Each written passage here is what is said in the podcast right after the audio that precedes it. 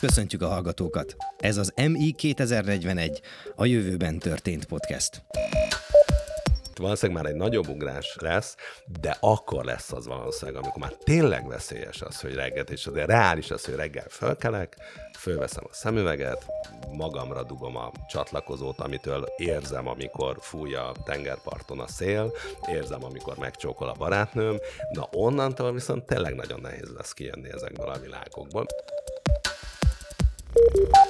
Parkinson-kor kezelésében már ma is van olyan implantátum, amit az agyba ültetnek be, és elképesztő videón látható változásokat tudnak elérni, és ez egy agyi implantátum, és ma 2022-ben ezt Magyarországon is használják.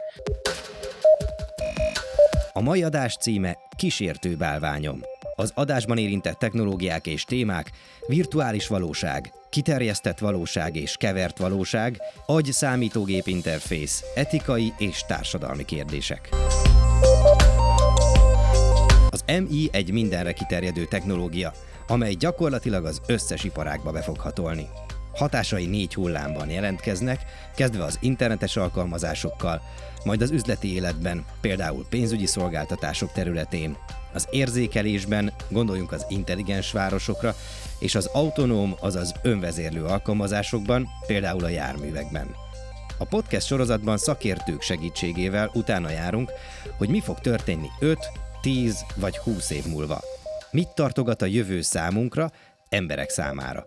A podcast sorozat a realisztikus mesterséges intelligenciára épül, vagyis olyan technológiákra, amelyek vagy már léteznek, vagy észszerűen várható, hogy a következő 20 évben fognak kifejlődni. Az egyes tartalmakat úgy válogattuk össze, hogy a különböző iparágak technológiai alkalmazásait az egyre növekvő technológiai összetettségben ragadják meg, és hogy ezen vívmányok használatának etikai és társadalmi következményeit is bemutassák. A műsor házigazdája Kovács Gergely, kommunikációs szakember, AR-VR kutató. A műsor támogatója az ACE Network. Innovate Together. A mesterséges intelligencia összetetnek és átláthatatlannak tűnik. Megfigyelték, hogy az emberek leggyakrabban három forrásból tájékozódnak róla. A tudományos fantasztikus irodalomból, a hírekből és a befolyásos emberektől. Minden podcast két részből fog állni. Egy skifi novellából, amit egy beszélgetés követ, ahol meghívott vendégeinkkel kielemezzük a hallottakat, megbeszéljük, melyik technológia milyen fejlődésen kell keresztül menjen, hogy mindez megvalósuljon, és ezeknek mennyi az esélye. A mai adásunkban azt vizsgáljuk, ahogy a játékok immerzívvé válnak. Teljesen beszippantják a nézőket, és a virtuális és a valós közötti határ elmosódik. Meg fogja változtatni a szórakozás, a képzés, a kiskereskedelem, az egészségügy, a sport, az ingatlanok és az utazás jövőjét. Vajon 2041-re tényleg lehetséges lesz egy virtuális önmagunk megalkotása? Többek között ezekről és még sok minden másról is beszélgetünk mai vendégeinkkel.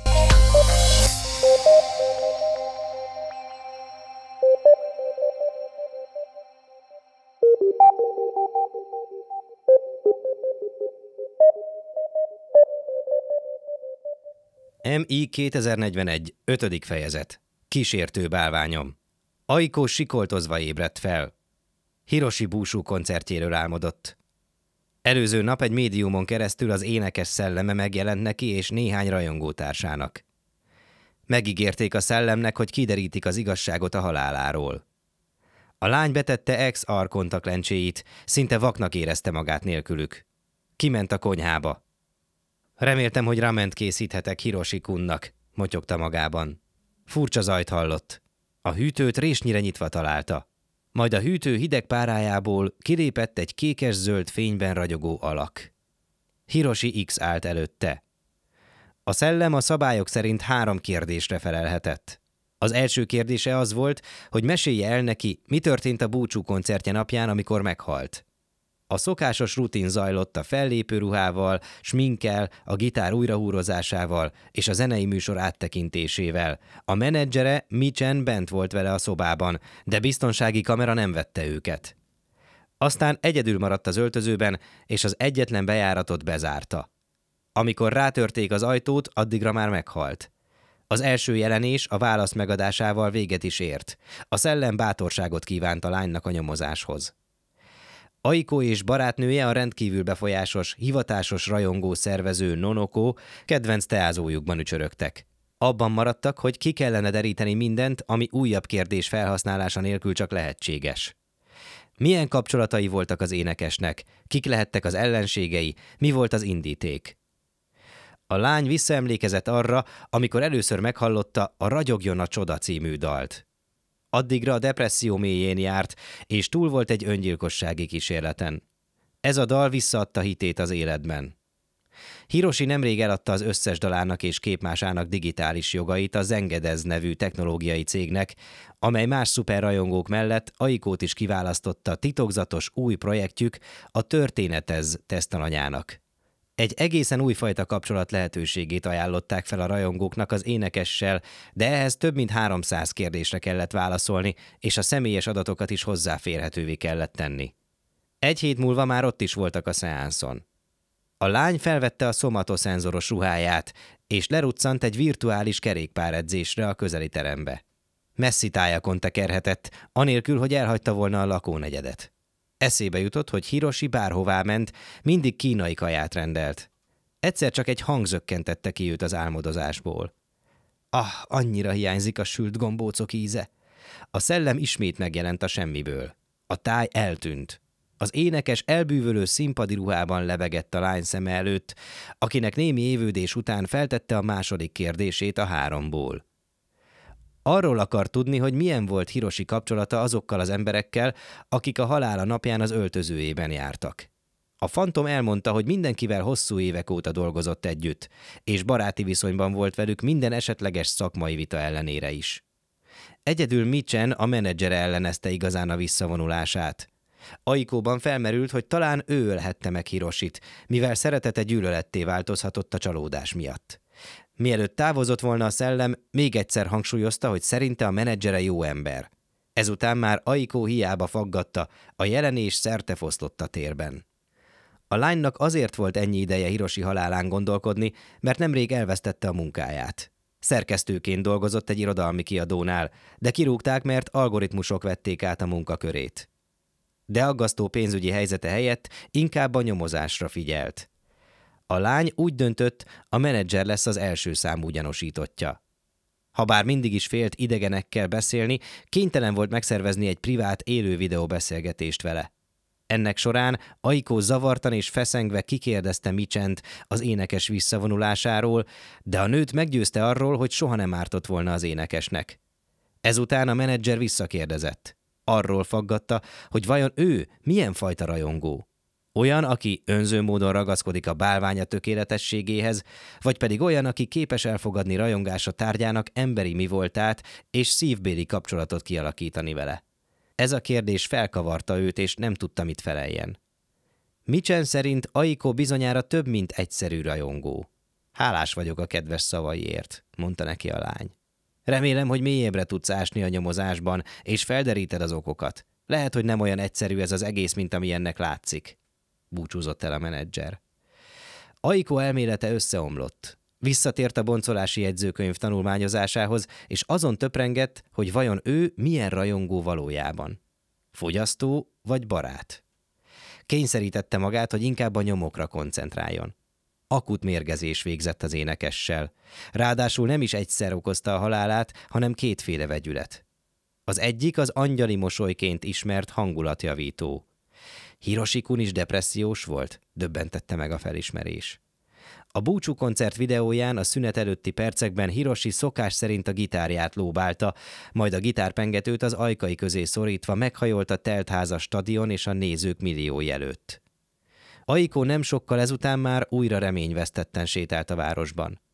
A szivárványkommandó hangszerboltban, amely Hiroshi kizárólagos beszállítója volt, megtudta, senki más nem nyúlt a pengetőkhöz, csak ő, és a nála talált pengetőn nem találtak drognyomokat. Kétségbeesésében felkiáltott. Az Isten szerelmére egy mérgezett gitárpengetőtől halt volna meg. A járókelők döbbenten néztek rá, ő pedig legszívesebben eltűnt volna. Ekkor kékes-zöld áttetsző alakjában a szellem megjelent előtte a levegőben. A gitárpengető volt a kulcs szó. Szóval miért kellett antidepresszánst szedned? A fantom megdermett. A derűs, gondtalan kisugárzás eltűnt, helyét melankólia vette át. Elmondta, hogy egy bálvány legnagyobb értéke a szerethető, karizmatikus, hibátlan személyisége. Ez egy termék, amit egy egész csapat alkot meg. A lány bizonygatta, hogy ő a valódi Hirosit szereti. Az énekes felfedte előtte, hogy belefáradt a szerepjátékba, és ki akart szállni, de csapdába esett. Amikor felmerült a visszavonulása, számtalan fenyegetést kapott, hogy a rajongók ártani fognak maguknak, ha ezt teszi velük.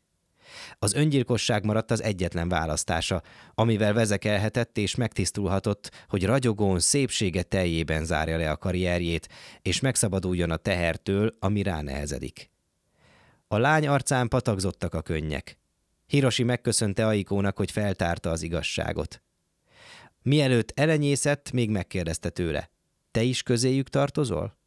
Aiko újra végignézte, hogy mi történt az énekes halálának napján. Látta, miután bezárkózott az öltözőbe, hogyan kezdett hatni a gyógyszer és a méreg kombinációja, ami miatt megfulladt, mielőtt rátaláltak. Egy új hang szólalt meg a fülében, az EMI generálta játékmester. Elvitte a virtuális színpadra őt.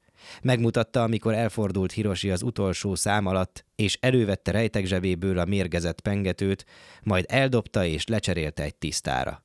Most már minden rejtély megoldódott.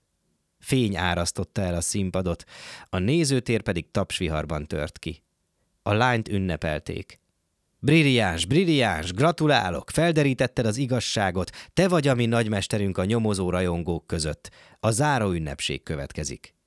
A játékmester mélyen meghajolt, majd alakja eltűnt a sötétségben. Amikor a szellem ismét megjelent a szeme előtt, a ragyogjon a csoda szólalt meg a háttérben. Aikó elmerült a zenében, mint egy szeríd árhullámban. A teste megremegett. Köszönöm, hogy megmentetted elveszett lelkemet. Fuldokoltam a szeretetben, de a te szereteted mégis megszabadított. Most már útnak indulhatok a mennyei fény felé. Isten veled, légy boldog! A lány könnyekben tört ki.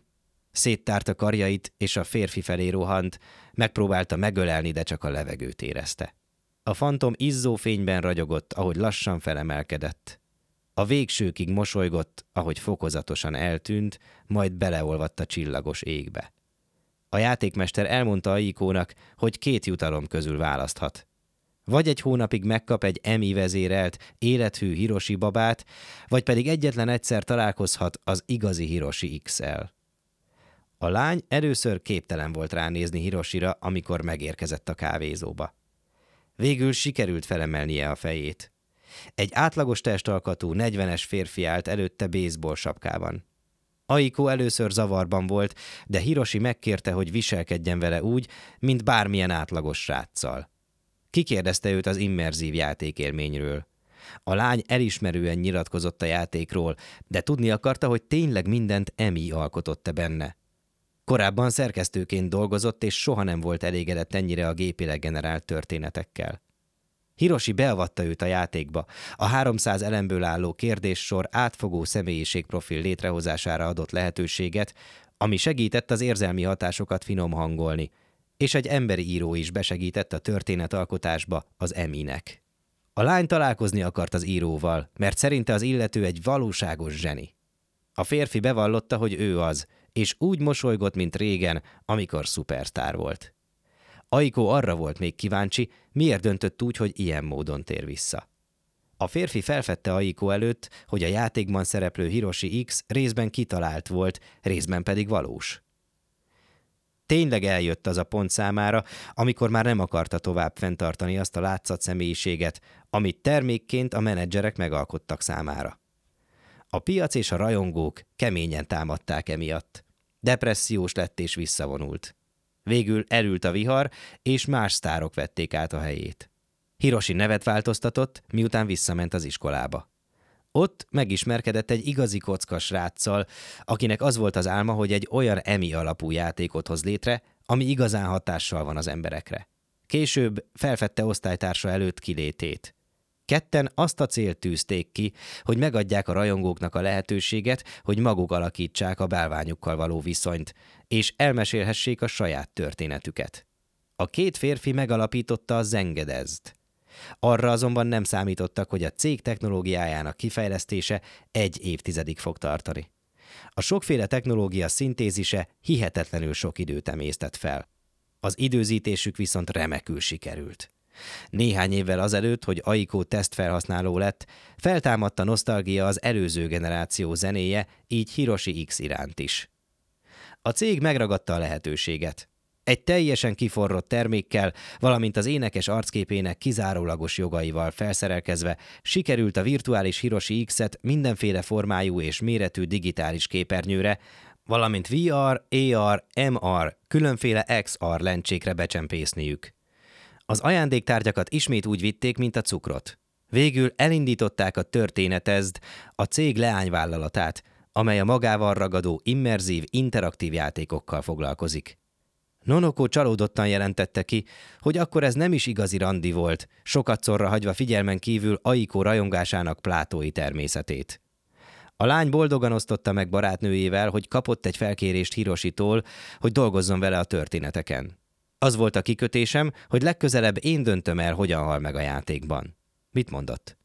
kérdezte irítségtől elsárgulva barátnője. Aiko megkeverte a kávét a kanalával, és felnézett. Egy pontra fókuszált Nonoko mögött, mintha megpillantott volna egy kékes-zöld fényben izzó, áttetsző alakot. Elvigyorodott. Hiroshikun azt mondta, hogy megegyeztünk.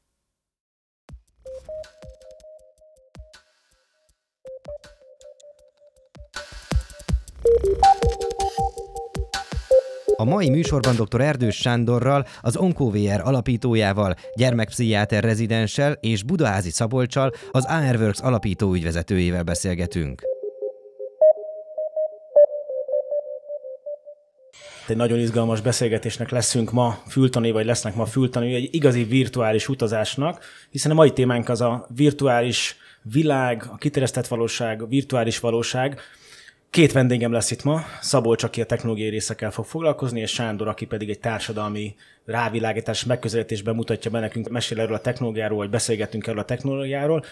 De mielőtt belevágnánk bármibe, Szabolcsot szeretném megkérni, hogy egy, hogy egy kicsit helyezem minket kékbe ebben a sok mozaik szóban, ez a VR, AR, XR, MR, ez van közte különbség, nincsen, mit jelent, mit, mit gondoljanak a hallgatók? Igen, nem, akarom nagyon, nem akarok nagyon visszamenni, nem tudom én 20 évet, de alapvetően az augmented reality az az AR, ami kiterjesztett valóságot jelent, ez a nevéből adódóan azt jelenti, hogy valamilyen úton, módon a környezetünkben megjelennek más dolgok, kiterjesztődik a valóság, ez ma azért jellemzően azt jelenti, hogy egy telefonon, egy tableten keresztül az élő kameraképen valami feltűnik. E, például aki, vagy akinek a gyereke játszott Pokémon Go-t, az láthatott ilyet, hogy ezek a kis manók feltűnnek az utcasárkon. Ez volt így az első.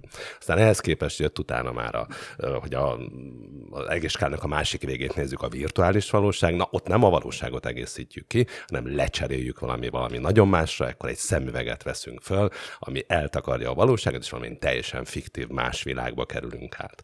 És akkor az AR és a VR között vannak ilyen átmenetek, hogy XR, meg MR, meg sok-sok más eh, mozaik, szó, azok igazából azt jelentik, hogy inkább a valóság dominál, vagy inkább a, eh, a digitális tartalom dominál, de azt gondolom, hogy annyi a lényeg, hogy ezekben az immerszív technológiákban vagy VR-ről beszélünk, akkor nem látunk semmi más, talán ez a, ez a eh, legsarkítottabb technológia. A való világból, ugye? A való, így van, a való világban semmit nem látunk, és bekerülünk valami nagyon izgalmas környezetbe, az árben pedig árben, MR-ben, XR-ben látjuk a valóságot, és ez különböző szintű, minőségű digitális tartalommal egészül ki. Jó, hogyha VR, VR tartalom, említetted a VR tartalmat, hogy ez teljesen elrugaszkodott a mi való világunktól, és nincsen összekötetésben. Itt milyen tartalmakra kell gondolnunk? Egy videófelvétel, amit felvettek egy 360 fokos kamerával, egy 3D grafikus elkészített egy tartalmat, vagy csak egy, egy 2 tartalom körbenézhető formában. Milyen lehetőségeink vannak? Hát pont ezek, amiket, amiket hallottunk, de alapvetően tényleg ez a két fő irány van, amikor a ezzel együtt a valóságról készítünk egy fotó vagy videó felvételt, egy speciális technológia, valami egy 360 fokos kamera, vagy, vagy sok képből van összerakva egy 360 fokos valóságot ábrázoló multimédia tartalom, ez fotó vagy videó. Ez az egyik. Ez azért jó, mert nagyon gyorsan el tud készülni, azért nem annyira jó, mert nehezen lehet interaktívá tenni, és ugye akkor a másik megoldás az pedig, amikor 3D modellező komoly környezeteket, világokat építenek fel 3D modellekből, azért a számítógépes játék játékokat, még ha nem is mindenki játszott, de láthatott már ilyen-olyan képernyőn, ugye akkor teljesen, tehát minden elemében létre kell hozni, akkor nem felvételt készítünk, hanem létrehozunk a semmiből egy 3D világot. Ez a, ez a másik típusú tartalom. Itt egyébként sokkal nagyobb mozgásterünk van, gondolom, és azért izgalmas Sándornak a területek egy gyerekpszichológián, pszichiátrián dolgozik, mert ők az önkoviára gyakorlatilag ezt a technológiát alkalmazzák a napi munka során. Erről kicsit mesélni nekünk, Sándor, hogy mi ez az önkoviár, és az Onkovira 2017-ben jött létre azzal a célral, hogy tartósan kórházban fekvő, főként daganatos gyermekek mindennapjait színesítsük a virtuális valóság segítségével, és ez a kis projekt addig-addig fejlődött, még nekünk is van egy saját 360 fokos játékunk, amit mi alkottunk meg, specifikusan a daganatos gyermekek mindennapjaira, illetve a tartósan kórházban fekvő mindennapjaira. Ebbe elrejtettünk különböző betegedukációs tartalmakat, különböző sikerélményt kovácsoló tartalmakat, kicsit az együttműködés próbál próbáljuk javítani a kórházba. És ma már hat város, tíz intézményében a pszichológusok ezt egyfajta terápia kiegészítésként használják. Hú, ez elég izgalmas. És hogy képzeljünk el egy ilyen kezelést, vagy hívhatjuk kezelésnek, vagy egy mindennapi felhasználást? Tehát, hogy bemegy a, a te bemész a pszichiátriára, előveszed a, szembeget a szekrényből, van rajta egy szoftver, hogy ez, hogy ez hogy néz ki egy kezelésnél? A, általában a kemoterápiás kezelés első napján szoktuk ezt alkalmazni, vagy a pszichológusok akkor, amikor egy elakadásban vannak a gyermekkel, vagy a terápiás kapcsolat nem úgy működik, ahogy ők szeretnék, leginkább a kapcsolatfelvétel időszakában. És ilyenkor egy általunk fejlesztett, nagyjából 20-25 perces játék fut a szemüvegen, egy bekapcsolóban megnyomásával már ez a játék el is indul, és egy kábel segítségével egy laptopra lehet tükrözni a képernyőjét, így a pszichológus vagy a kísérlet vagy kutatásvezető is látja azt, hogy mit lát a gyermek, tud neki segíteni. Egyfajta kapcsolat, egy híd tud kialakulni a két ember között, ami már egy olyan, olyan lehetőséget képez a terapeuta és a gyermek számára, hogy egy közös ponton ö, kapcsolódjanak, közös ponton beszéljenek, amit később más klasszikus, akár művészetterápiás, akár más terápiás foglalkozásokba át lehet vinni. Hogy néz, hogy néz ki egy ilyen virtuális játék, virtuális tartalom? Mit kell csinálni? Autóverseny, vagy egy, vagy egy kalandozás egy erdőbe, vagy hogy képzeljük ezt el? A gyerekeknek az alapvető megküzdése ugye a mese, úgyhogy mi egy kincses szigetre kalózoljuk őket, amit egy pici, gonosz ellenségek támadtak meg.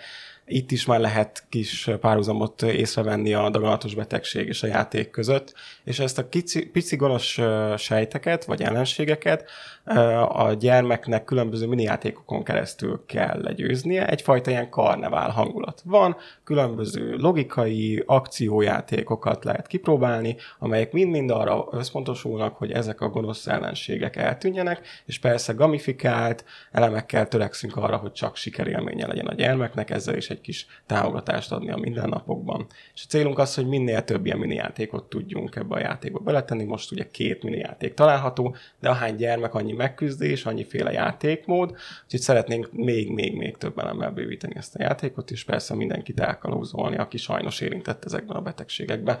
Mendi a sárkány szigetére, mert ő neki kell segíteni ezeket az ellenségeket Sárkány-sziget. Szabolcs, több száz projekten túl vagytok már. Te tudsz mesélni a portfólióból olyan hasonló izgalmas és egy, egy nagyon jó példát mondjuk, ami úgy ítéled meg, hogy sikerre van ítélve, és hogy sikeres lesz a jövőben, és izgalmas is egyébként? Hát ha biztos lennék minden, hogy abban, hogy mi lesz sikerre ítélve, akkor, akkor lehet, hogy, hogy valami másik országban, nem tudom, Kaliforniában üldögélnék egy hasonló stúdióban, szintén veletek.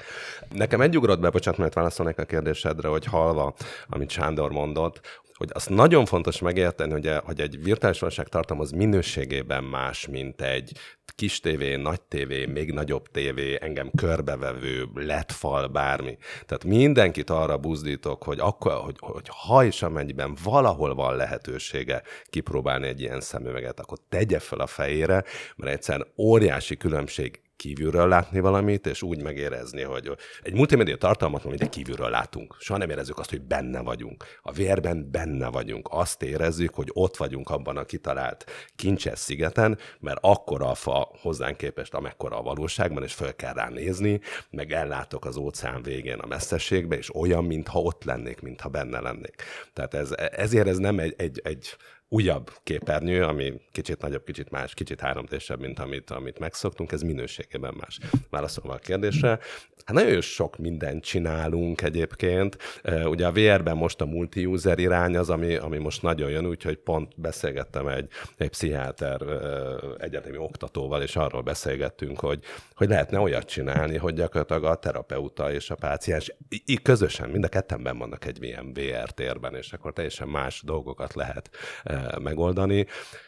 Csináltunk egy kiállításra egy Mars utazást, ahol gyakorlatilag le lehet szállni a Marson, és ott lehet sétálni többi asztronauta társaságában, ez egy nagyon érdekes élmény Csináltunk, csinálunk prezentációs tréninget, ami nem nagy ügy egyébként alapból VR-ben, de hát itt is egy új irányt veszünk föl, ahol, ahol elemezzük, hogy mi történik, és igazából mit csinál a, a prezentáló, hogy mozgatja a kezét, hova sétál a színpadon, mennyit hadonászik a kezével, sokat vagy keveset, mert a VR nem csak arra alkalmas egyébként, hogy, hogy áttegyünk valakit egy másik térbe, hanem a kontrollerek és a szenzorok segítségével rengeteg, rengeteg adatot tudok e közben rögzíteni, ami mondjuk egy összehasonlító kutatásnál azért elég, elég nagy truváj, hogy, hogy ugyanazon, a, ugyanazon az élményen tudok végig küldeni 50-100 embert, és, és tudom vizsgálni, hogy na akkor pontosan milyen reakciókat, reakció jelent meg egy adott ingerre, vagy egy adott élményre.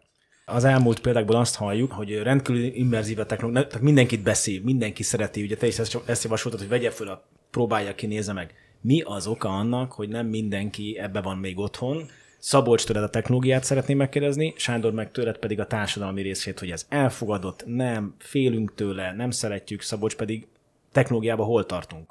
A, a, az AR hamarabb indult, aztán a VR leelő, leelőzte az AR-t technológiában és hardwareben és eszközökben. Ma gyakorlatilag a VR... Bocs, Szabó, csak egy gyorsan, hogy, hogy még egyszer vissza, mert lehet, hogy valaki meg nem rögzült teljesen. Az AR ugye, hogyha emlékeztek a, a kezdetre, az az, amikor a valós térrel kombinált tartalom van, és a VR az, amikor egy teljesen más hogy így van, így van, e, így van. A vr nekem egy ilyen kicsit ilyen 22-es csapdája a mai piaci helyzet, hogy azok, akik megveszik ezeket a szemüvegeket, jellemzően gémerek, akik ugye ahhoz vannak hozzászokva, hogy 10-20-30 órán át kell játszani egy játékot, és az utolsó kis hibát is észreveszik, meg keresik ezekben a játékokban, na nekik még nem csinálnak elég jó játékokat, egy-egy van, de igazából még nincs.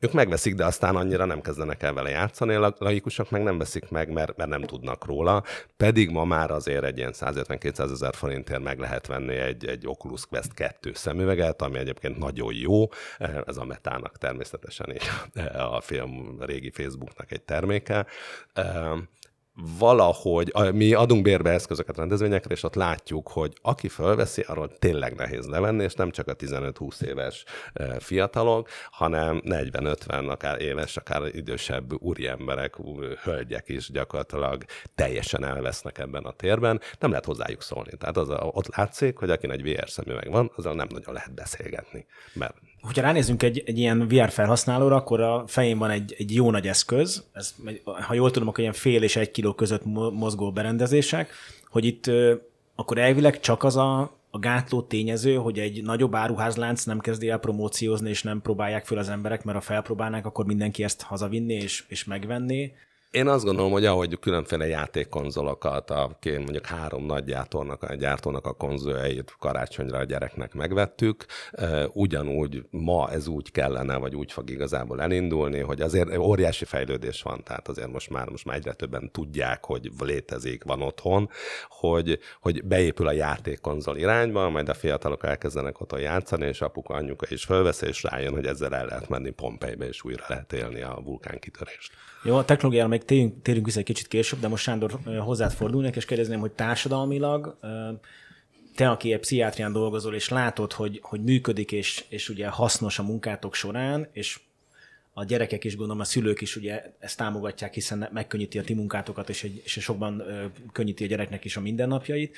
Hogy te mit látsz társadalmilag, ezt, ezt elfogadják, ez egy, ez egy jó dolog, félnek tőle, Abszolút elfogadják, és mind a szülő, mind a gyermek nyitott erre, és manapság, ugye nagyjából négy éve járok gyerekekhez, és manapság egyre többször hallom azt, hogy nem ez az első virtuális valóság élményük. Szóval szerintem napról napra egyre többen próbálják ki, egyre többen ragadnak ebbe a, az iparba bele, és ugye fontos megemlíteni itt az addikció kérdését, főleg egy kórházi környezetben. Pont az a lényeg, hogy ezzel a jelenlétérzéssel valahova elvigyük ezeket a gyermekeket, és mi van, hogyha ő ott szeretne maradni, akkor most mit tudunk csinálni. Ez egy nagyon nehéz etikai kérdés is, de pont itt érdemes kiemelni, hogy van egy ilyen önszabályzó köre a virtuális valóságnak, ez az úgynevezett cyber sickness szindróma, ami a tengeri betegségnek gyakorlatilag egy válfaja, hányinger, émeigés, szédülés, rossz közérzettel jár, és gyakorlatilag azért még a legprofibbak is azért egy több óra után megtapasztalják ezeket a tüneteket, illetve vannak olyan emberek, akik meg kifejezetten érzékenyek erre a tengeri betegségszerű tünet együttesre, hogy pont ezért még jelen pillanatban, illetve beszéltünk arról, hogy nehéz ez a sisak, nem olyan kényelmes, nem tudunk több órán keresztül ezt használni, nem olyanok a tartalmak egyelőre, mint egy sima kétdés platformon, nem olyan kényelmes. Szóval azért ezek azért mind olyan limitációs tényezők, amik szerintem még ezeket a nagy közösségi elterjedést azért limitálja. Viszont én, amit nagyon szívesen fogadok, és nagyon örülök annak, amit látok, hogy az iparban akár munkások betan tanítására, akár kórházban, akár a honvédelemben egyre több helyen kezdik el használni itt Magyarországon is, és elképesztő jó hatásfokkal tudják a régi megszokott procedúrákat leváltani a virtuális valóság segítségével. És én azt is gondolom, hogy persze itt tudunk beszélni metaverzumokról, meg tudunk beszélni a közösség által használt játékokról, de hogy az ipar az egy jókora szeletet ki fog harapni ebből a piacból, és az ipar lesz az igazi felhasználó területe a virtuális valóságnak a jövőben. A novellában azt hallottuk, hogy, hogy a főszereplőnk az gyakorlatilag egy, egy, egy kontaktlencseszerű lencsébe beépítve éli meg ezt a, ezt a kiterjesztett valóság élményt, és ugye így kötjük össze a digitális világot az ő mindennapjaival erre visszatérnék már, hogy, vagy visszatérnék majd Sándor erre, hogy ugye most azt mondtuk, hogy nehéz a szemüveg, nincsenek, nem olyan sok időt van rajtuk, de mi van akkor, hogyha a technológia eljut odáig, hogy ez napi 8-10 órát viselhető lesz, mondjuk egy jelent által, de össze Szabolcshoz fordulnék, hogy a technológiában hol tartunk. Tehát ez, ez, ez elképzelhető, ugye itt a, a könyvbe is és a novellában azt említik, hogy ez egy 2041-es technológia, hogy el fogunk eddig jutni, tehát hogy elképzelhető az, hogy a szemüvegből kontaktlencse lesz? Látni fogok ott valamit? Vagy, vagy ez Hát, gyak- reális?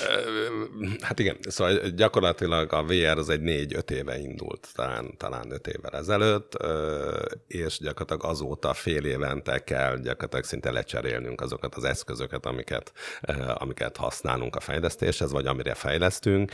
Iszonyú sebességgel, talán gyorsabban is egyébként, mint, például az okostelefonok fejlődik ez a technológia. Nagyon nagy játékosok vannak benne, tehát hogy a Facebook, a HTC egyébként nagyon, nagyon erős ezen, ezen ebben az az irányban, és például a TikTok is megvette egy, egy kínai VR szemüveggyártót, tehát hogyha ilyen erők, ilyen, ilyen erőforrások vannak ebben mögött, a technológia mögött, Zuckerberg épp egy hete mutatott be öt különböző irányba mm, tervezett vagy szándékot prototípust, hogy mi lesz a következő VR szemüvegünk. Ez még azért jó ideig azt gondolom, hogy, hogy szemüveg lesz, már hogy egy ilyen nevezük sisaknak, az talán kicsit túlzó, mint egy, mint egy vaskosabb síszemüveg gyakorlatilag mondjuk talán ezt. A, bár ugye pont a múlt héten, vagy itt a nyár folyamán volt egy hír arról, hogy na már, na már egy feltaláló csinált egy kontaktlencsét, és azt föltette, és valamilyen képet azon keresztül meg lehetett nézni. Én azt gondolom, hogy azért ez még, még 5-10 évig ez a egyre kisebb, egyre vékonyabb, itt most ketten vagyunk szemüveges, hárman, bocsánat, vagyunk szemüvegesek, egyre jobban közelít egy valós szemüveghez.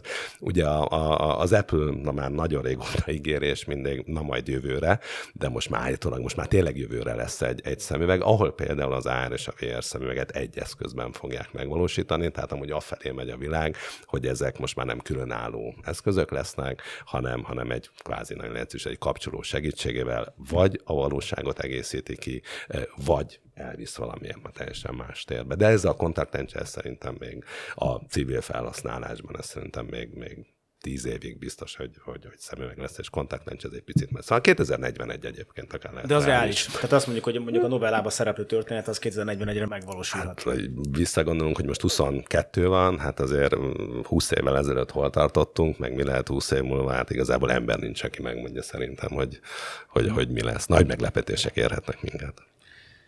Sándor, egy, egy, egy érdekes kérdés. Az, hogy a Szabolcsot mi viszi arra, hogy VR-ba fejleszten és ezzel foglalkozzon, az, az nem kérdés, hiszen ez a területe, és, és ezzel foglalkozik, ezzel foglalkozik a cég, amit létrehozott, vagy amit megalkotott.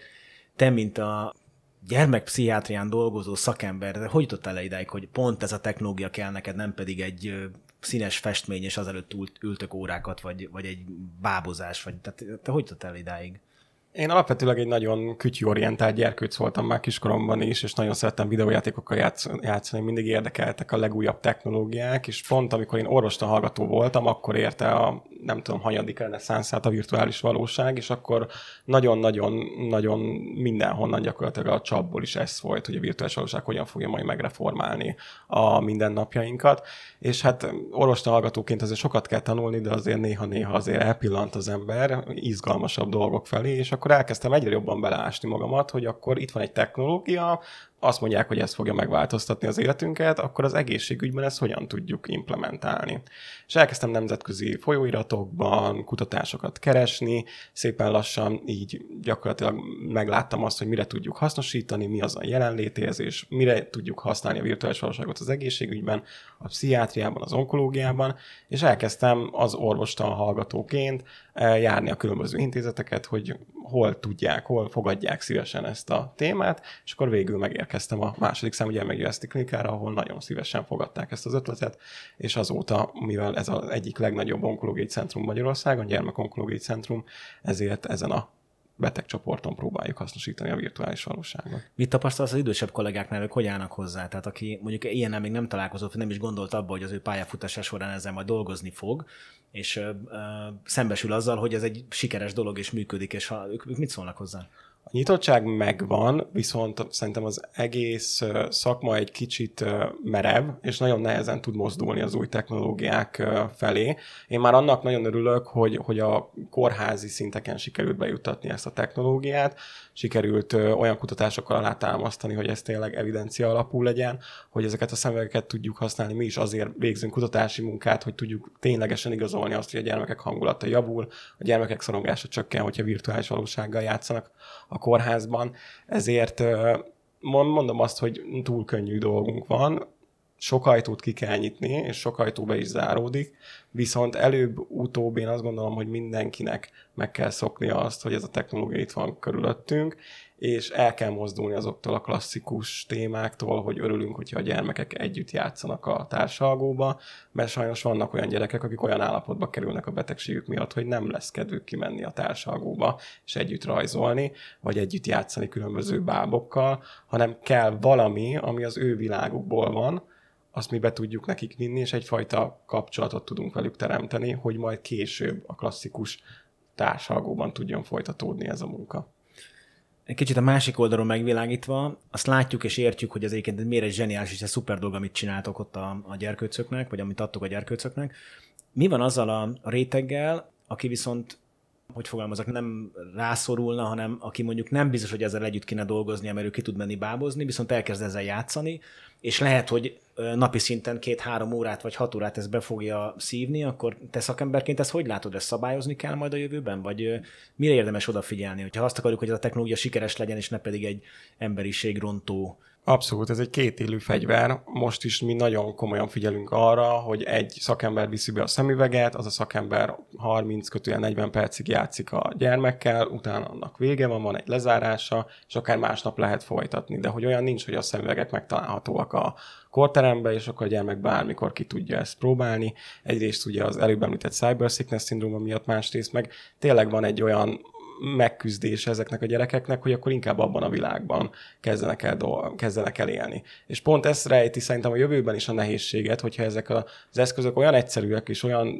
felhasználó barátak lesznek, hogy akár 8-10 órát tudjuk használni egy nap, akkor azért, hogyha valakinek problémája van a való világban, akkor most is azért különböző megküzdéseket próbálunk ki, és pont ezért valószínűleg valakinek az lesz a megküzdése, hogy átmegy inkább a párhuzamos valóságba, és ott próbálja az életét élni, ami meg komoly pszichiátriai betegségekhez vezethet rövid-hosszú távon. Hát én ebből a szempontból azért a VR-t nem emelném úgy ki, hogy úristen, akkor most, most ez, ez az első olyan, ami így a feje tetejére állítja a világunkat. Hát például nézzük csak a tévénézést, tehát azért, azért, azért ülünk le a tévé elé, és most nézzünk meg egy Frenzet, vagy én nem tudom, egy ozárkot, mert, mert be akarunk vonódni egy másik, másik szituációba, egy másik történetbe. Na, Magyarországon hiszem régen hallottam egy kutatást erről, ilyen napi négy, négy órát, négy-öt órát néznek átlagosan tévét. Mondjuk ez kicsit régebbi adat, de szerintem ez igaz lehet az emberek. Az okos telefonról szerintem ne is beszéljünk, ott, ott simán 5-10 órán keresztül is, és ott lógunk rajta. Úgyhogy ehhez képest azt mondom, hogy a VR pusztán az, hogy addiktív vagy sokat használjuk, az, az pont ugyanaz, mint a tévé, meg a telefon, meg a többi. Abból a szempontból persze veszélyesebb, hogy, hogy tényleg elszalad az idő. Szóval, hogy azért aki 10 perc, 20 perc, 30 perc, egy óra után úgy vesszük le a szemünket, hogy úristen, visszatértünk a valóságba. Minőségében sokkal jobb, de, de hát azért, ahogy a más technológiáknál itt is persze be kell építeni magunknak, vagy, vagy külső kontrollmechanizmusokat. És a másik témához, hogy most akkor kinek van erre szüksége, és hogy akkor most fogadjuk el azt, hogy ő gyakorlatilag addiktív lesz, hiszen, hiszen a nyereség oldalon ő, vagy az az érték, amit neki nyújt, az, az sokkal fontosabb, és így most itt a beteg gyerekekről beszéltünk. Ennek az egész virtuális valóságnak és a metaverzumnak nem tudom, fogunk-e róla beszélni, de hát ugye ez ennek a következő lépése, az egyik ilyen alapregénye, a Ready Player One című regény, ami egyébként nem annyira jó, de egy nagyon érdekes jövőképet fest fel, és hát egyébként pont ezt ragozza, hogy, hogy igenis lehetnek olyan ott társadalmi rétegek, a szegényebbek, akiknek egyszerűen nincs más választásuk eh, ahhoz, hogy elutazzanak hát nem Bora-Borára, hanem egy másik bolygóra, vagy, vagy végéljenek egy, egy tengeri utazást, mint hogy VR-ben ezt megélje. Mert, mert, mert egyébként más módon ezt nem tudja elérni. Szóval ez tényleg egy érdekes dilemma, hogy a tévé meg a, talán az okostelefon az nem ad ilyen értelemben egy helyettesítő élményt. Nem, én azt gondolom, hogy jóval, jóval immerzívebb és jobban, sokkal jobban be fog szívni bármilyen felhasználót, de valószínűleg ugyanaz a, a tendencia szerintem, mint a TV, okostelefon, hogy haladunk exponenciálisan fölfele, egyre többet töltünk ezeknél az eszközöknél. Itt a VR-nál szerintem, de fontos lesz, amit Sándor mondta, a szabályozók és a különböző e, jogi lekövetés, hogy, hogy, hogy mit teszünk annak érdekében, hogy ez ne így történjen, hogy ti is megteszitek ezt a klinikán. Nekem az a kérdésem, Szabolcs, hogy e, Említetted a metaverzet, a, metaverzumokat, és már Sándor, te is egy kicsit utaltál rá, hogyha belegondolok, hogy itt külön bolygók, külön világok születnek, akkor ezeket ki fogja legyártani? Tehát most azt mondom, hogy a technológiailag ugye már meg tudjuk azt tenni, hogy belépünk egy ilyen világba, és ott részt tudunk venni. Gyakorlatilag egy ilyen, ilyen világba belépve korlátlan lehetőségünk van bárhova menni, mozogni, ki ez, hogy képzeljem el, van 100 3D tervező, aki azóta már gyártja ezeket a világokat, vagy mindenki majd saját magának, vagy, vagy ez hogy? Hát több, több irány van. Alapvetően ehhez fejleszteni kell, tehát programozni, illetve 3D modellezni kell tudni, most nagyon leegyszerűsítve. Hát egyébként pont ezért ugye a Facebook bejelentette, hogy Európában 10 ezer 3D modellezőt akar fölvenni, mondta ezt fél évvel ezelőtt a CEO, és, és hogy a következő egy-két évben, és Spanyolországban már talán a, a telefonikával közösen már valami 4000 fős fejlesztő fejlesztői 3D modellező központot már kezdenek is el összerakni. E, igen, tehát ezek olyan emberek, és ez egyébként felhívás egy táncra a világon mindenhol, ahogy a webfejlesztés egy óriási boom volt annó, és boldog-boldogtalan weboldalakat csinált, jókat, rosszabbakat, meg lettek platformok, ahol könnyű ezeket összerakni. Gyakorlatilag a VR-ben és a 3D világokban is valami ilyesmi lesz.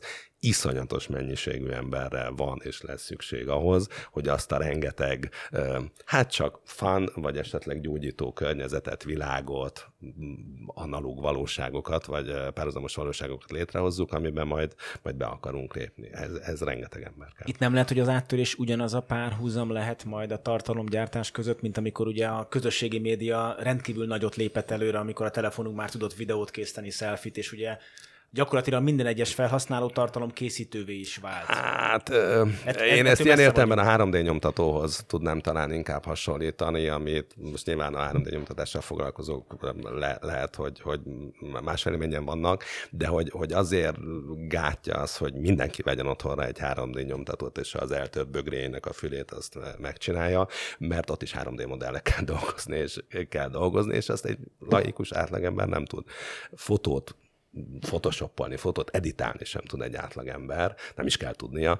Tehát azért, és ezért ez a 3D modellezés ez egy elég komplex dolog, amivel létre tudunk hozni metaverzumokat. Persze jönnek platformok, tehát az látszik, hogy, hogy a webben is van, nem tudom, WordPress, meg vannak megoldások, hogy túlok, ahol össze lehet legózni weboldalakat, ugyanúgy a VR-ben is már vannak túlok, ahol a Microsoftnak is van ilyenje egyébként, a különböző előre gyártott ilyen kis, képzeljünk el egy bútor áruházat, vagy képzeljünk el egy mindenek ott van a 3D modellje, ezekből össze lehet rakni, el kell helyezni, méretét beállítjuk, és akkor létrehozunk egy világot, de hát azért, hogy elhiggyük, hogy ez egy valós világ, ahhoz ezt valószínűleg igazából profiknak kell megcsinálniuk. Tehát van erről lépés ebben a, ezen a platformon is, de nyilván a, a, ugye ezt, azt, azt szeretnéd mondani, hogy, hogy a 3D alaptudás, vagy ez egy, ez egy kiváltság lesz, tehát nem, nem gondoljuk a következő egy-két-három-öt évben, hogy, hogy mindenki abszolút, 3D abszolút. Hát, és... Persze, szóval hogy azért én azt gondolom, hogy azért két-három évet azért kell foglalkozni. Mi is egy általános iskolában egyébként felsősöket, sőt, bocsánat, középiskolában középiskolásokat tanítunk 3D-zni, szóval hogy azért az néhány év, mire ezt az ember megtanulja és akkor tényleg mostantól fogva szerintem óriási lehetőség, lehetőségek nyílnak meg mindenki előtt. Sándor, nálatok ugye mondtad, hogy milyen különböző pályák vannak, meg, meg játékrészek. Ti mi az, amiben tovább léptek a jövőben az VR-nál? Tehát mi az, ami ilyen irányba fejlesztetek? Mi az, ami szerint a jövő lehet? Szeretnénk minél jobban specifikusabbá tenni ezt a játékot, hogy gyakorlatilag egy ilyen játszótérként, egy virtuális játszótérként tudjon működni, az onkológiai gyermekek számára még több pici mini játékkal, még több storyline-nal, még több gamifikált elemmel, ahol a gyermek kiélheti gyakorlatilag a, azokat a dühét, ha valaki a logika játékban, akkor azokat a képességeit, amit szeretne. És ezek mellett szeretnénk azért új betegcsoportoknak is segítséget adni a virtuális valóság segítségével. Most például egy nagyon izgalmas MR vizsgálat előtti szorongás csökkentő játékon dolgozunk, ami arra lesz hivatott, hogy az a gyermek, aki még soha nem volt MR vizsgálaton, és azt mondják neki, hogy akkor itt van egy hideg szoba, itt van egy kattogó cső, ebbe bele kéne feküdni egy olyan 30-50 percre, és mozdulatlanul kell maradni, akkor ő ne csak így lebombázva álljon ott, és akkor mondja De mit találtatok ki, egy játékosan kattogó hideg szoba, vagy? Nem, nem, nem, hanem virtuális valóságban gyakorlatilag tudunk szimulálni egy MR vizsgálatot, és hogyha azt az MR vizsgálatot át tudjuk alakítani a gyermekek nyelvére, gyakorlatilag át tudjuk keretezni, akkor már nem is tűnik olyan félelmetesnek ez az MR szoba, hogyha mondjuk az a cső át tud alakulni egy űrhajóvá mondjuk. Igen, és ugye a valósághoz képest lehet egy olyan MR, egyébként ez nem csak gyerekként, szerintem felnőttként is praktikusan horrorisztikus élmény egy ilyen kattogó csőbe befeküdni, ezt senki nem szereti, de meg lehet csinálni VR-ben, hogy először két méter annak a csőnek a belső átmérője, aztán másfél, aztán egy, tehát össze lehet nyomni. Ezt a valóságban nem lehet megcsinálni, hogy lenne ötféle valós ilyen berendezésünk. Általában véve egyébként mindenféle fóbia szorongás csökkentésére egyébként nagyon sok VR megoldás van. Ezt használják egyébként, Sándor? Tehát ezt látjátok, hogy van ilyen, hogy valaki fél a póktól vagy a kígyótól, akkor virtuálisan ezt kipróbálja, és jön a kígyó, akkor... Abszolút, abszolút. A fóbiák szerintem az a, az a betegcsoport, ahol legjobban élen jár a virtuális valóság. Itt Magyarországon is vannak olyan terapeuták, akik alkalmaznak virtuális valóságot a mindennapokban, a fóbiák terápiájára gyakorlatilag, és ez nagyon jó, specifikus, mi is ezt élvezzük, hogy úgy tudjuk alakítani ezeket a környezeteket, ahogy, ahogy mi szeretnénk, és, és egy olyan gyakorlatilag egy olyan világot tudunk megteremteni, mondjuk egy autizmussal élő gyermek számára, akik még baromira szoronganak egy tanterembe, tanterembe, hogy ha mondjuk csak egy gyerek van ott, az mégis kevésbé szorongató, mint hogy ott lenne száz gyerek, vagy hogyha mondjuk egy olyan ember számára, aki mondjuk fél a, a tömegközlekedésen, vagy mondjuk volt egy nagyon jó kutatás a pszichiátriai klinikán, ami a repüléstől való félelmet nézte meg. Ott is például egy olyan élménybe részt venni, ahol a repülő nagyon gyorsan megy, minden nagyon gyorsan történik, a váróban rengetegen állnak, az egy sokkal megterhelőbb életesemény, mint egy olyan környezet, ami sokkal inkább közel áll a felhasználó számára, aki mondjuk fél ettől a világtól. Erre esetleg van már valami kutatás, vagy olvastál valamit erről, hogy hogy párhuzamosan mondjuk különböző terápiák mennyire hatékony a VR terápia, mondjuk egy normál terápiával kapcsolatban leülünk egy szobába és beszélgetünk erről az élményről, és akkor ezt így átéri, és mennyivel hatékonyabb persze VR-ba teszi meg ugyanúgy a Hát a fóbiáknál azért ott nagyon erős a virtuális valóság, ott azért azt lehet látni, hogy már, uh, már gyakorlatilag, ha lennének protokollok erre az egészre, ha hivatalosan elfogadott terápiás eszközként tudnánk tekinteni. Ebben hogy állunk? Hát rosszul. Röviden. És De ez miért van? Nincs elég sok lelkes fiatal, mint te, aki ezt választja kutatási területének, és bizonyítja ezeket az eljárásokat, én szerintem lenne, és szerintem sokan szeretnék is alkalmazni, és akár be is építenék a mindennapi gyakorlatba, viszont itt beszéltünk előbb, hogy annyira merev ez a rendszer, hogy már itt, még itt Európában sincsenek olyan protokollok, amik segítenének abban, hogy validálni lehessen egy-egy programot mondjuk. És az, hogy mondjuk beépüljön egy szakmai protokollba a virtuális valóság egyfajta terápiaként, én nem ismerem ezt a szót kimondani, mert azért ennek súlya van, és nem tekinthetjük mai nap a virtuális valóságot terápiának, bármennyire is fóbiáknak kitűnően lehet alkalmazni, mert egyszerűen nincsenek olyan protokollok, akik megmondják, hogy hogyan, milyen platformot, milyen eszközt, hogyan lehet ezt az egészet a mindennapokba beilleszteni, és ebbe kéne nagyon előre haladni az elkövetkező napokban, és években, és évtizedekben sajnos azt látni, hogy az Egyesült Államokban az FDA, a helyi OGE, ugye, az már ugye olyan játékokat tud validálni, vagy elfogadtatni, amik hivatalosan receptre orvos által felírhatóak, és itt már megjelentek különböző 2D platformos játékok, és már virtuális valóságjáték is, ami a krónikus hátfájdalmak kezelésére használják, és ez, ez lenne, ami nagyon nagy szükség lenne itt Európában és Magyarországon is, hogy ezeknek a technológiáknak teret engedjünk, és szakmai protokoll, protokollokba tudjuk beilleszteni.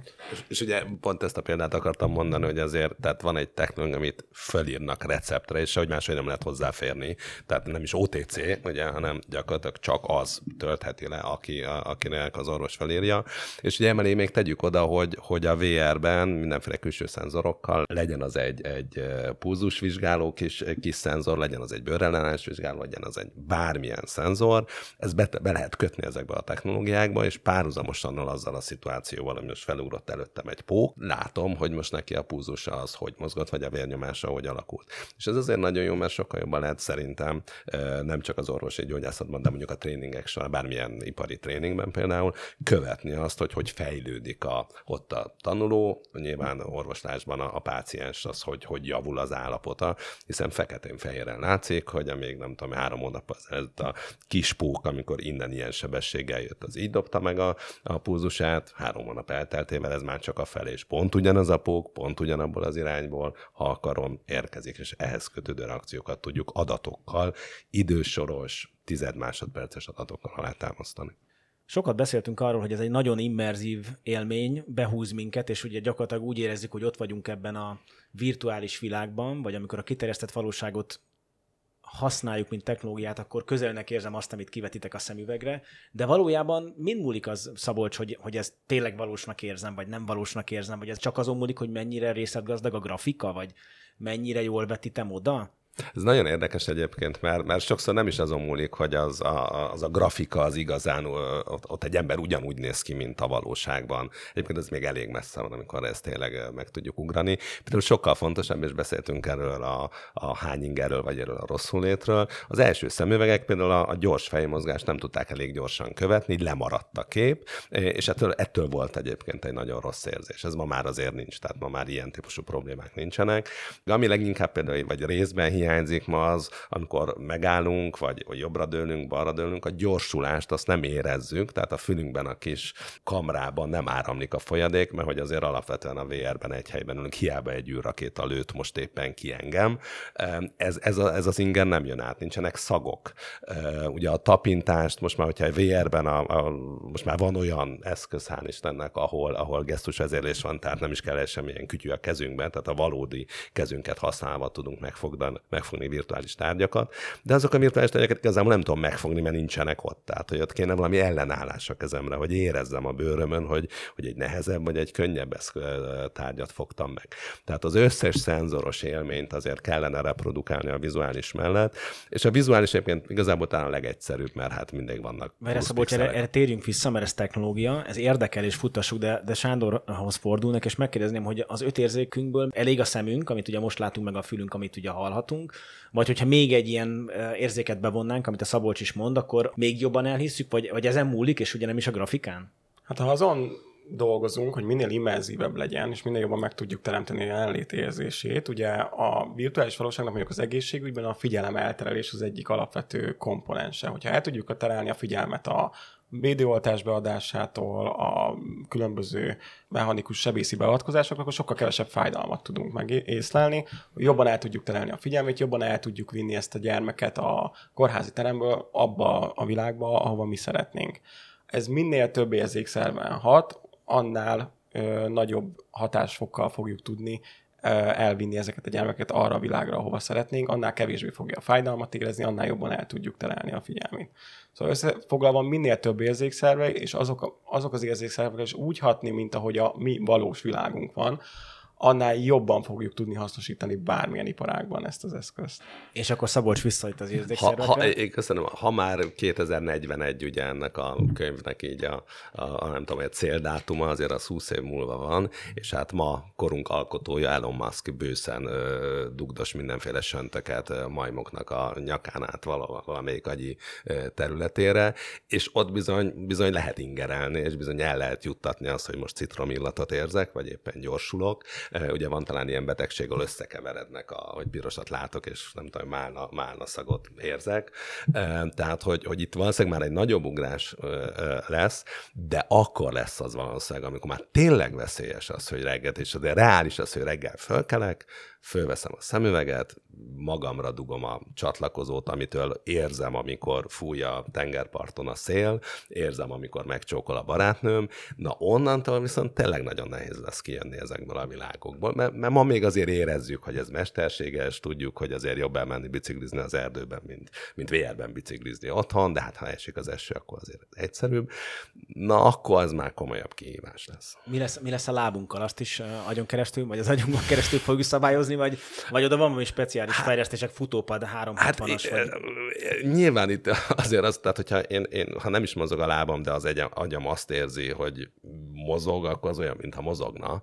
Szóval, hogy, hogy, hogy ha az agyunkat leválasztjuk a testünkről, akkor mindenféle szenzoros élményt, mozgásos élményt azért távlatilag 50-100 év múlva valószínűleg el tudunk jutni, juttatni az agyunkba. Hogy állunk a Ready Player, a film, amit említettél, ugye ebben van, egy, van a főszereplőnk, aki egy ilyen végtelentett futópadon mozog és, és fut, hogy ilyen eljárás van már? Ezt, Hát vannak ilyen, ilyen nevezük kisegítő eszközöknek, ahol, mert ugye a vérben egyébként a, talán az egyik legnehezebb, hogy vagy tényleg tudok sétálni, de akkor annyit tudok sétálni, amennyi, amekkora a szoba, ahol vagyok, vagy tudok teleportálni. De hogyha a szobám egyébként 40x40 méteres, akkor tudok 40 akkor tudok 40x40 méter. Csak nagy stadion kell. Csak nagy stadion kell, igen, mindenkinek. Eh, Vagy lehet ugrálni, ez alatt teleportálás, csak ez bizonyos szituációkban megöli az élményt, tehát úgy VR-ben 400 métert futni, hogy én nem lefutom, hanem odaugrok a célba, az mondjuk nem annyira sportszerű. Eh, És akkor erre találták ki, hogy azért végtelen mennyiségű kilométert lehessen a lábunkkal sétálni. Eh, Nekünk van ilyen eszközünk egyébként, hát ezen még dolgozni kell a hardware gyártóknak, hogy ez tényleg elhiggyük, hogy ez, ez olyan, mint a valóság. De jönnek ezek az eszközök, és, és szerintem csodák várnak ránk. Ez, megint a Ready Player van, és túl, ott a, a második könyvben, és ez talán nem, nem ölöm meg az egész történetet, egy logikus továbblépés, de a második történet részben ott már gyakorlatilag egy olyan, olyan eszközről beszél az író, ahol már az összes szenzoros élményt teljesen tudjuk reprodukálni, és ami még érdekes, csak hogy legyen még gondolkodni, hogy más emberek föl tudják venni a saját élményeiket egy bizonyos szituációban, tehát amikor egy sielő lejön a Mont Blancról, azt föl tudja venni, hogy mit érez, az összes szenzoros élményét, és ezt oda lehet adni másnak, aki fölveszi ezt a kütyüt, és újraéli. Nem csak a képi tartalmat, hanem a, az adrenalinrast is. Sándor, tudom, hogy nem neurológus vagy, és nem is így fordulok hozzá, de hogy, de hogy orvosként te hogy látod, hogy ez belátható időből ez, ez valóban ez létezhet, ugye, amivel kísérleteznek, hogy itt különböző implantátumokat beültetve tudom ezeket szabályozni? Hát figyelj, a Parkinson-kor kezelésében már ma is van olyan implantátumot az agyba ültetnek be, és elképesztő videón látható változásokat tudnak elérni, és ez egy agyi implantátum, és ma 2022-ben ezt Magyarországon is használják. Úgyhogy szerintem előttünk a jövő, úgyhogy gyakorlatilag bármit meg fogunk tudni majd csinálni. Itt megint etikai ö, kérdések. Nekem főleg igen ez a kérdés, hogy akkor ki az, amit beültetnek, és akkor mi történik ezzel. Szerintem a, a hallgatók szemében valószínűleg ez, le, ez a legnagyobb átlépési küszöb, mert, mert egy dolog, hogy a telefonomból egy szemüveg lesz, és akkor a látásomat, de amikor már bent van a fejemben valami, és azt ugye valaki más szabályozza, vagy mindenre ráhat és le tudja másolni, akkor tényleg óriási, vagy ez nagyon érdekes kérdéseket vet föl. Abszolút. Itt, itt azért nagyon komoly etikai és jogi hátteret kell először megteremteni, hogy ezek a dolgokat be tudjuk implementálni a mindennapjainkba, és mondjuk egy egyszerű ember számára is elérhetőek legyenek. Az orvoslásban azért őrült spektrumokat tud megnyitni, akár a pszichiátria, akár a neurológia, vagy bármilyen végtag elvesztés kapcsán az, hogy, hogy ilyen eszközöket fogunk tudni majd használni. Úgyhogy ez egy izgalmas jövő, csak tudni kell jól használni. Most is azért van már egy-két technológiai vívmányunk, ami régen izgalmasnak tűnt, és nem feltétlenül jól használjuk, ilyen például a telefon és a kisgyermekek kapcsolata, ahol már kezdenek megjelenni a virtuális autizmus nevezetű betegség, hogy gyakorlatilag autizmus-szerű tüneteket produkál a gyermek. Ez mit jelent? Ez hogy, hogy, hogy gyakorlatilag el? autizmus-szerű tüneteket produkál a gyermek óvodáskorban, hogyha túl sokat néz képernyőt két éves kor, kor alatt ugye a WHO nem is ajánlja azt, hogy egyáltalán képernyőt nézzen a gyermek. Gyakorlatilag olyan folyamatokat tud elintéz, el, elindítani az agyban, ami egy ilyen autizmus-szerű állapotot idéz elő, nem szeretne társas kapcsolatokat létrehozni, rugalmatlan lesz, menetrend szerint él, és sajnos megjelennek a dükitörések is, és hogy egyre nehezebben leválaszthatók ezek a gyermekek ezekről az eszközökről. Úgyhogy baromi veszélyes, így se látjuk még ugye se a szabályozásokat, se az ajánlásokat, se a protokollokat, se bárkit, aki ezzel az egésszel foglalkozna. Úgyhogy itt azért egy piaci rés kezd megüresedni. Tehát azt látjuk, hogy, hogy ennek a technológiának az előlépése az függ egyrészt nyilván technológia, hardware és, és ilyen, kérd, ilyen részből áll, a másik a szoftver, hogy ki lesz a sok 3D fejlesztő, ki lesz a szoftverfejlesztő, aki ilyeneket fog gyártani. Van egy társadalmi elfogadottság, és a szakma részéről pedig egy, egy viszonylag, ugye, hát nem akarom azt mondani merev, de nyilván egy nehézkes megközelítés egy ilyen új technológia és eljárásrend kapcsán, de nekem bejön egy negyedik is, a, ami, ami Szabolcs, inkább nek, tőled kérdezném, adatbiztonság. Tehát ugye beszéltünk arról, hogy mindent tudok mérni, szenzorozni, az legújabb szemüvegek ugye már a szemmozgást, pupillamozgást is tudják mérni, az egy, az egy érdekes dolog, hogy bent a kórházban ugye Sándorék bizonyos protokoll alapján használják ezeket anonim. De kérdés az, hogyha valaki a kereskedelmi forgalomban megvesz egy ilyen szemüveget, és mondjuk ő képes mindenfajta telemetriát rögzíteni, amit ugye az előbb már mondtál, vagy a beszélgetésünk elején mondtál, képes a szempupilla mozgást és az ezzel kapcsolatos adatokat is rögzíteni, és még a pulzusomat és minden naplózik szépen, akkor itt a, a szemüvegnek a túloldalán egy ország, aki mondjuk ezt gyártja, akkor ezekhez hozzáfér? Vagy ti hogy álltok ez, hogy, hogy figyeltek arra, hogy mondjuk amikor szerverre föl kell lépnem, akkor hova mennek ezek az adatok? Vagy ez mennyire féljünk ettől? Hát féljünk szerintem. Tehát ha erről van szó, akkor féljünk. Amikor az ember egy robotporszívót megvesz karácsonyra, akkor szerintem ne legyen kétségünk, hogy a robotporszívó a felhőben pontosan tudja, hogy hogy néz ki a lakásunk belülről, és azt máshol is tudják valószínűleg. Ez ugyanolyan adat, mint bármi más, és abból a szempontból, hogy ugyanúgy kellene rá vigyázni rá. A, legnépszerűbb szemüvegek azok azért bizonyos értelemben felhő alapon működnek, vagy időről időre látnia kell, a, a, hogy mi van a felhőben. Ilyenkor elvileg letölt frissítéseket, de hát nyilván user adatokat is fel tud, vagy használati adatokat feltölteni. Szerintem itt is el fogunk oda jutni, hogy majd egyszer csak lesz ebből valami, valami komolyabb botrány, vagy valami komolyabb ki, dolog kiderül, és akkor lesz néhány cég, aki meg majd garantálja, hogy, hogy na, ő aztán biztosan semmilyen adatot nem ad be, és az nagyon jó, amit mondasz, és ez teljesen jogos, hogy itt, itt tényleg olyan adatok jönnek létre, mondjuk azt, hogyha bemegyek egy, egy boltba VR-ben, akkor most mi az, a, mi az a termék, amire marhas nagyon sokat nézek, tehát nagyon-nagyon-nagyon személyes adatok derülhetnek ki, hát az orvosi adatokról meg ne is beszéljünk természetesen. Szóval, hogy, hogy itt, itt kemény mes ez, de egyébként nem nagyon más ez szerintem, mint hogy most a social media platformok akkor pontosan tudják, hogy milyen sebességgel scrolloztunk le, és hát a rossz nyelvek azt beszélik, hogy még a, most ezt a beszélgetést is hallják, és majd lehet, hogy aki ezt, ezt hallgatja, akkor, és ezt a telefonja is hallgatja, akkor lehet, hogy mindenféle fula VR szemüveg hirdetéseket fog látni. Ezt nem tudom, hogy tényleg így van-e, de e felé megyünk. Azért. Jó, én azt gondolom, elég jó körbe jártuk ezt a technológiát, és megnéztük a különböző aspektusait, hogyha egy zármonda, zárszó vagy zármondat lehetne mindenkitől, akkor mit javasolnánk? Vegyenek, ne vegyenek ilyen szemüveget, próbálják ki, ne próbálják ki. Sándor, te mit, mit javasolnál a hallgatóknak? Én nyitottságot szeretnék javasolni. Mindenki, aki teheti, szerintem próbálja ki, és hogyha mondjuk olyan pozícióban dolgozik, hogy akár döntést is hozhat ilyen technológiáknak az alkalmazhatóságáról, akkor pedig vegye számításban azt, hogy az iparban ez egy óriási robbanást fog okozni 5-10 éven belül én egyet kérek, mindenki próbálja ki, és onnantól eladja magát ez a történet, semmire se veszélyesebb semmilyen szempontból, mint egy kés, egy okos telefon vagy egy autó. Tudni kell használni, és, és olyan új világot nyithat meg bárki előtt, amit egyébként elképzelni sem tudunk. Tényleg ezért kell kipróbálni, mert hát nem, lehet elkép, nem lehet elmondani rádióban sem, podcastban is nehéz, tévében sem egyébként, ki kell próbálni. Ki fogjuk próbálni. Köszönjük szépen a mai beszélgetést Sándornak és Szabolcsnak is. Köszönjük. Köszönjük. Köszönjük, hogy velünk voltak. Ez volt a Jövőben történt podcast. A következő adásokat keressék a jövőben történt.hu weboldalon, Facebook oldalunkon, valamint az ismert podcast felületeken.